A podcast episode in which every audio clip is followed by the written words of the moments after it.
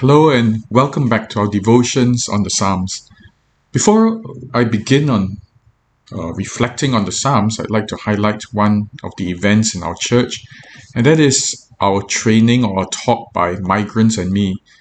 Uh, that will be at the end of the month of May from 2 to 4.30. This talk is especially important because it helps us, it gives us a window into the lives of our migrant workers. It's important for us then to understand how a migrant worker, especially the low income migrant workers, whether they are domestic workers or construction workers or road sweepers, to understand what it feels like to be in a migrant community far from home and far from family. It also gives us some insights into how then we can love them as our neighbor. Remember the theme for these two months is who is my neighbor and in particular how to love our neighbor as ourselves. And so Migrant X Me talk will be part of that. Also, the coming week, we will have our church school um, chairperson, Andrea, Mrs. Andrea So, to bring God's word to us. And her topic is children, how to love children as ourselves. It's as we look at our neighbors, we also realize that children are all around us how then do we love them and to know them? The following week is Aldersgate Sunday, and Bishop will has recorded his sermon on tape. However, we have a different speaker, and so we will put Bishop's sermon on the website for you to get into, to listen, and to be blessed. We have a guest preacher um, who will tell us about various ways of reaching out to different groups of marginalized people. His name is uh, Pastor Andrew Chu. He used to, he and his wife used to run a home called Andrew and Grace Home, which was the only Christian home for delinquent girls. He now runs a hydroponics farm that works with children, adults with autism, helps them to find it's a therapeutic farm that helps them to learn skills and to find peace and calmness through the farm. We want him to come and share with us the journey, various ways in which he found creative ways of reaching out to marginalized people. That's important too for our church as we embark on looking at how we can reach people in our community some of them hidden, very hidden, some of them right before our eyes.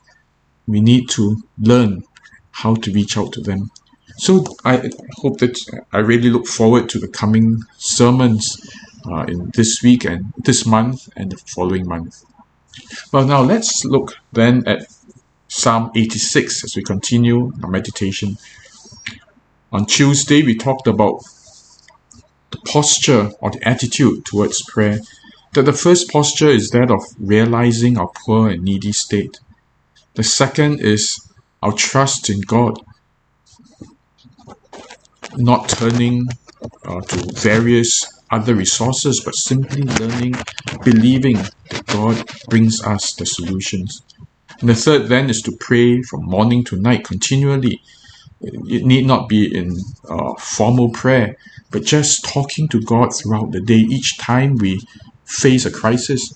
I was trying it again and again, and I found it rather difficult to just be talking to God, to just remember to talk to God when we face a crisis, because whenever we face a crisis, we go into panic state and we think of our own solutions. But think of God as your best friend, your best friend who walks with you every moment. Wouldn't you then turn to your best friend or your partner and say, hey, look, Imagine you were on a police patrol, right? You're driving and chasing a robber. You wouldn't just do it alone when your partner's sitting with you next in the car next to you. You would turn to your partner and talk and strategize and ask for guidance and insights. Likewise for God. Think of God as your best friend, your partner who's always next to you. So that whenever you face a crisis, just turn to Him and say, Hey, God, Here's another crisis. What shall we do? Guide me as we get along. And as we develop that habit, indeed God shows Himself as our partner always faithful. So today we will look at the verses in the psalm that tell us about who God is, God's nature. Having understood the attitude of prayer, now we look at God whom we, to, we pray to and turn to. And so for today, I shall read from uh, Psalm 86 from verse 5 to verse 13. Psalm 86 verse 5 to verse 13. Let us pray. Father, indeed you are mighty, awesome, faithful, loving God. We ask, Lord, that you will speak to us to show us the truth about yourself, even as you showed us the truth about our attitude towards you. Help us to know you more, that we can trust you more as well. We pray in Jesus' name. Amen. Psalm 86, verse 5. You, Lord, are forgiving and good abounding in love to all who call you. Hear my prayer, Lord. Listen to my cry for mercy. When I am in distress, I call to you because you answer me. Among the gods, there is none like you, Lord. No deeds can compare with yours. All the nations you have made will come and worship before you, Lord. They will bring glory to your name. For you are great and do marvelous deeds. You alone are God. Teach me your way, Lord, that I may rely on your faithfulness. Give me an undivided heart, that I may fear your name. I will praise you, Lord my God, with all my heart. I will glorify your name forever. For great is your love toward me. You have delivered me from the depths, from the realm of the dead. This is the word of the Lord. Thanks be to God. The first quality of God that is mentioned in this psalm is in verse 5, where the psalmist says, You, Lord, are forgiving and good, abounding in love to all who call you. One of the things that holds us back from talking to God or from asking from God is a sense of guilt and shame, and a sense that God is still angry with us over certain things. We are very sinful people, and before our eyes are always the sins that we've committed very grievous sins, and all almost always in secret. When we come to church, no one knows that we are terrible sinners. We all look very good. And yet, deep inside us, we know that there is for unforgiveness, there is lust, there is envy, there is murder, there is gossip, a whole host of sins that we carry with us. And ever so often, there is a sense of guilt the sense that because we are unworthy and because we are unholy, God will not answer us. And sometimes this sense of guilt may not just be recent sin as well, it could have lingered for years or even decades. We have this sense that it is bad karma. I lived a bad life, I sinned, I cheated someone before. I remember in my younger days, I did uh, withhold pay from a domestic servant and I felt ever so bad it was out of a sense of anger and uh, misplaced injustice, I suppose, at that time. But as I look back and wondered if I could have made restitution, I felt that guilt. But that guilt often carries itself within our lives, and we feel this is bad karma. I did bad to someone else in the past. God will do something bad to us in the present. Isn't that how we often feel? When I talk to people and say, you know, I rebuffed God in the past. Now God is rebuffing me in the present. A few weeks ago, I talked about a friend who had an abortion in her very young days. And though 20 years later, she was pregnant, she was terrified that because she killed a child, God would kill her child. and in her pregnancy, she was so scared. Well, it turned out her child came out healthy, he's now married and happy.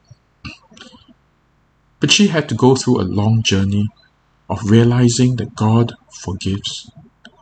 The truth here in verse 5 says that God is forgiving and good, and there's only one condition that lets Him help you, and that is to all who call on Him. Psalmist says he, God abounds in love to all. Excuse me. That God abounds in love to all who call on you.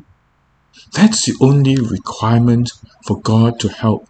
It doesn't matter whether you were ter- doing terrible things in the past, long past, or in the recent present or recent past. What it calls for is that we call on God. And God loves us. You know, it's hard to imagine what that means. Perhaps until I became a parent, a father, when I realized that my anger towards my child could not linger, I'll be very angry, and yet when the child, my, my child comes to me and says, Pa, can you help me? And there is a genuine call for help, not an insincere or a very entitled call, but a genuine plea for help. The heart melts immediately. That's the way God is. God's heart melts when we call on Him. The second truth about God is found in verse 7 says that God is reliable, trustworthy. In verse 7, the psalmist says, When I am in distress, I call to you because you answer me. God is the obvious choice, his obvious choice of help. When he is in distress, he thinks of God and he calls on God. Why? Because God answers. One of the worst things to have is a friend who doesn't answer.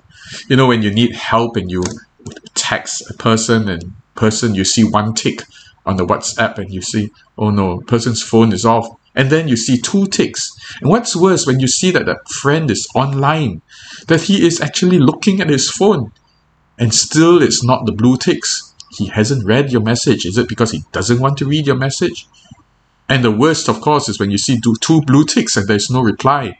And then when it's an urgent request, urgent call for help, and you see two blue ticks on his WhatsApp and no reply, no reply for a day, no reply for two days. What sort of friend do we have? That when the psalmist says that when I call in my time of distress, I think of you immediately because you always answer. That's how reliable God is.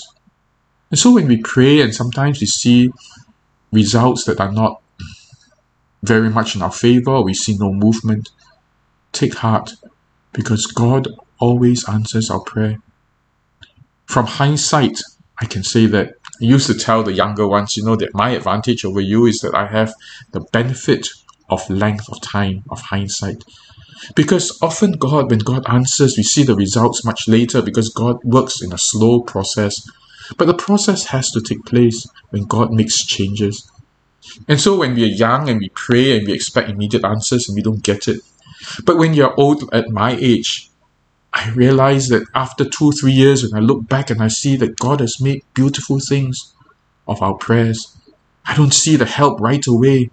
But three years, ten years down the road, I look back and I realize that God has indeed answered and blessed.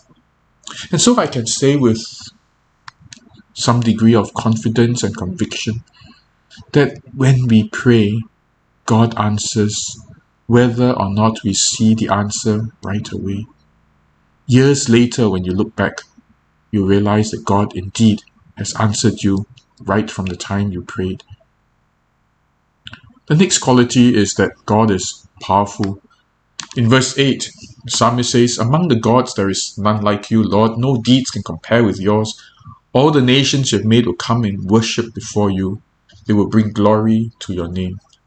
In verse 9, what verse 9 means is that all the nations, no matter how arrogant, how powerful, you think of Russia, they will still be forced to come before God and acknowledge that God is far more powerful than they are that the nations now that dominate the world, that frighten, terrorize the world, the superpowers, even these will realize that while they can bully smaller nations, God is more powerful than they.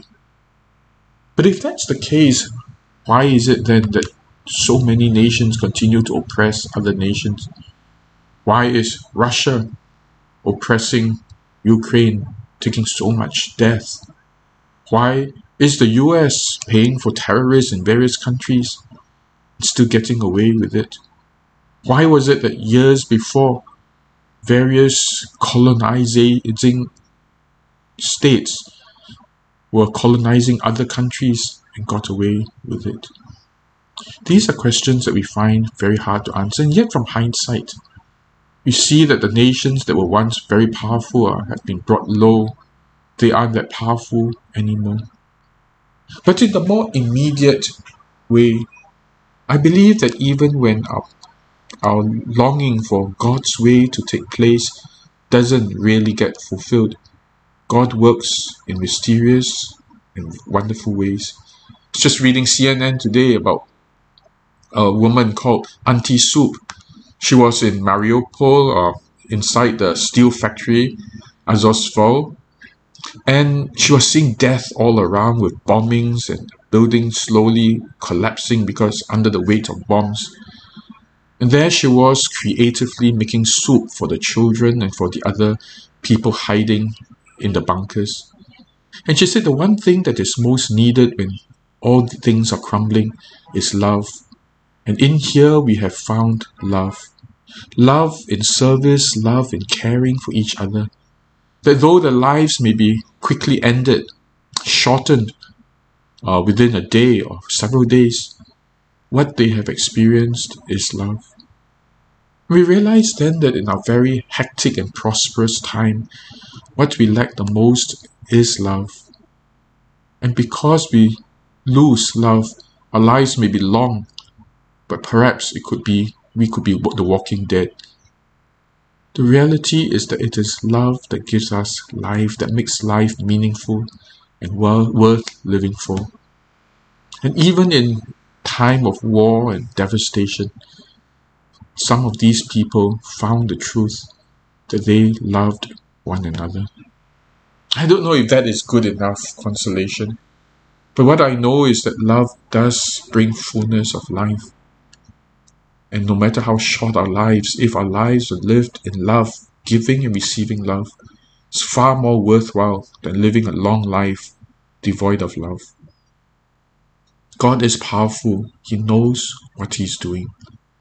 We open our eyes to see the work that God is doing even when we don't see what we want to place.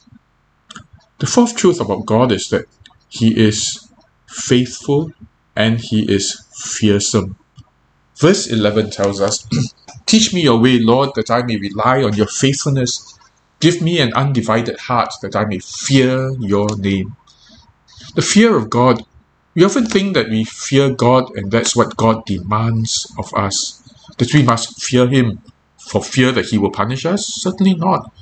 but let me share with you one of the greatest benefits of fearing God. You see, if we did not fear God and we thought little of God, then the protection that you get is little. But if we believe that we have a fearsome God, a God who is to be feared, then we fear all the less. In the Chronicles of Narnia, uh, the first book, The Witch, the Lion, the Wardrobe, The Lion, the Witch, and the Wardrobe by C.S. Lewis. A story about Aslan, who's a representation of Jesus Christ. And someone asked about Aslan, is he a tame lion? And the answer was this he is not safe, but he is good. He is not safe, he is good. There is a vengeful power, vicious power in Aslan to destroy his enemies, and yet he is a good lion, a good God. Think of that, that we have a good God who does wreak vengeance upon his enemies. If that were not so, we would never feel safe. If God were just a simple, permissive God, never protects and lets us, well, lets the enemy uh, hurt us because he loves the enemy the way he loves us, there's no protection at all.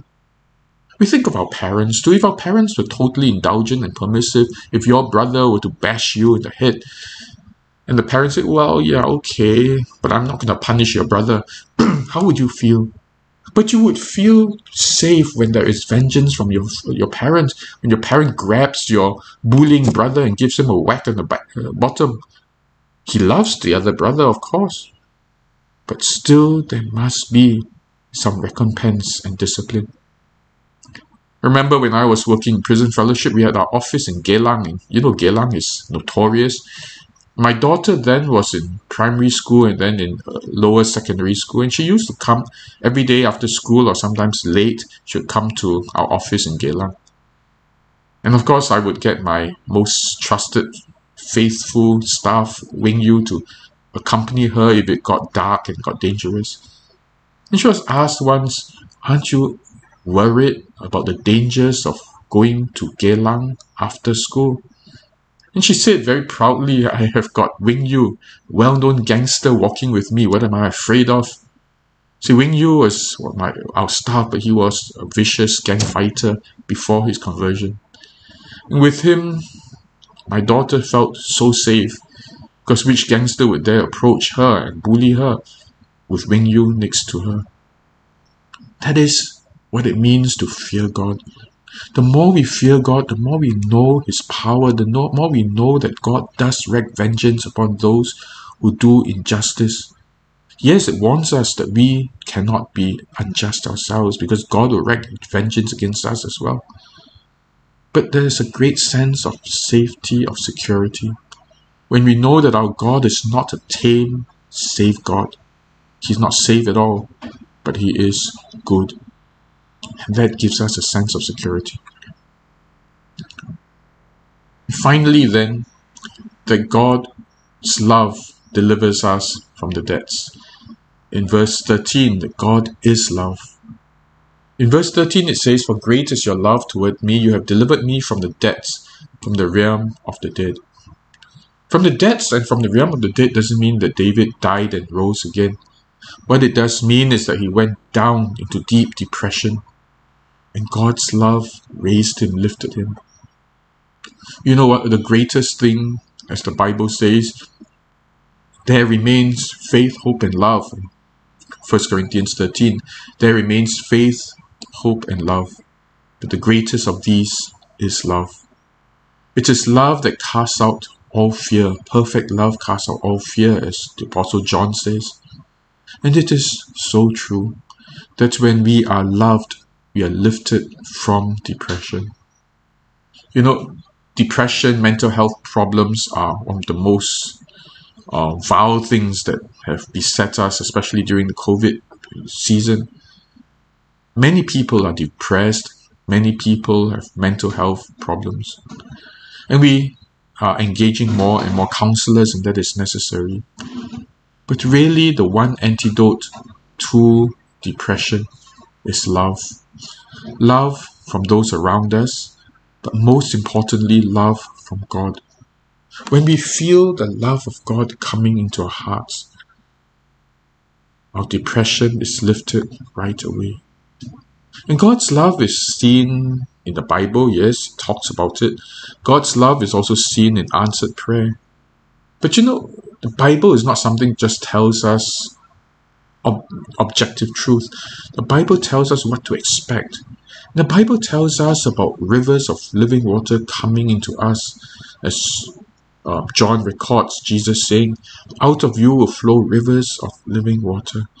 Jesus says, I came that you may have life and that you may have it abundantly. That's the outpouring of God's love into our hearts.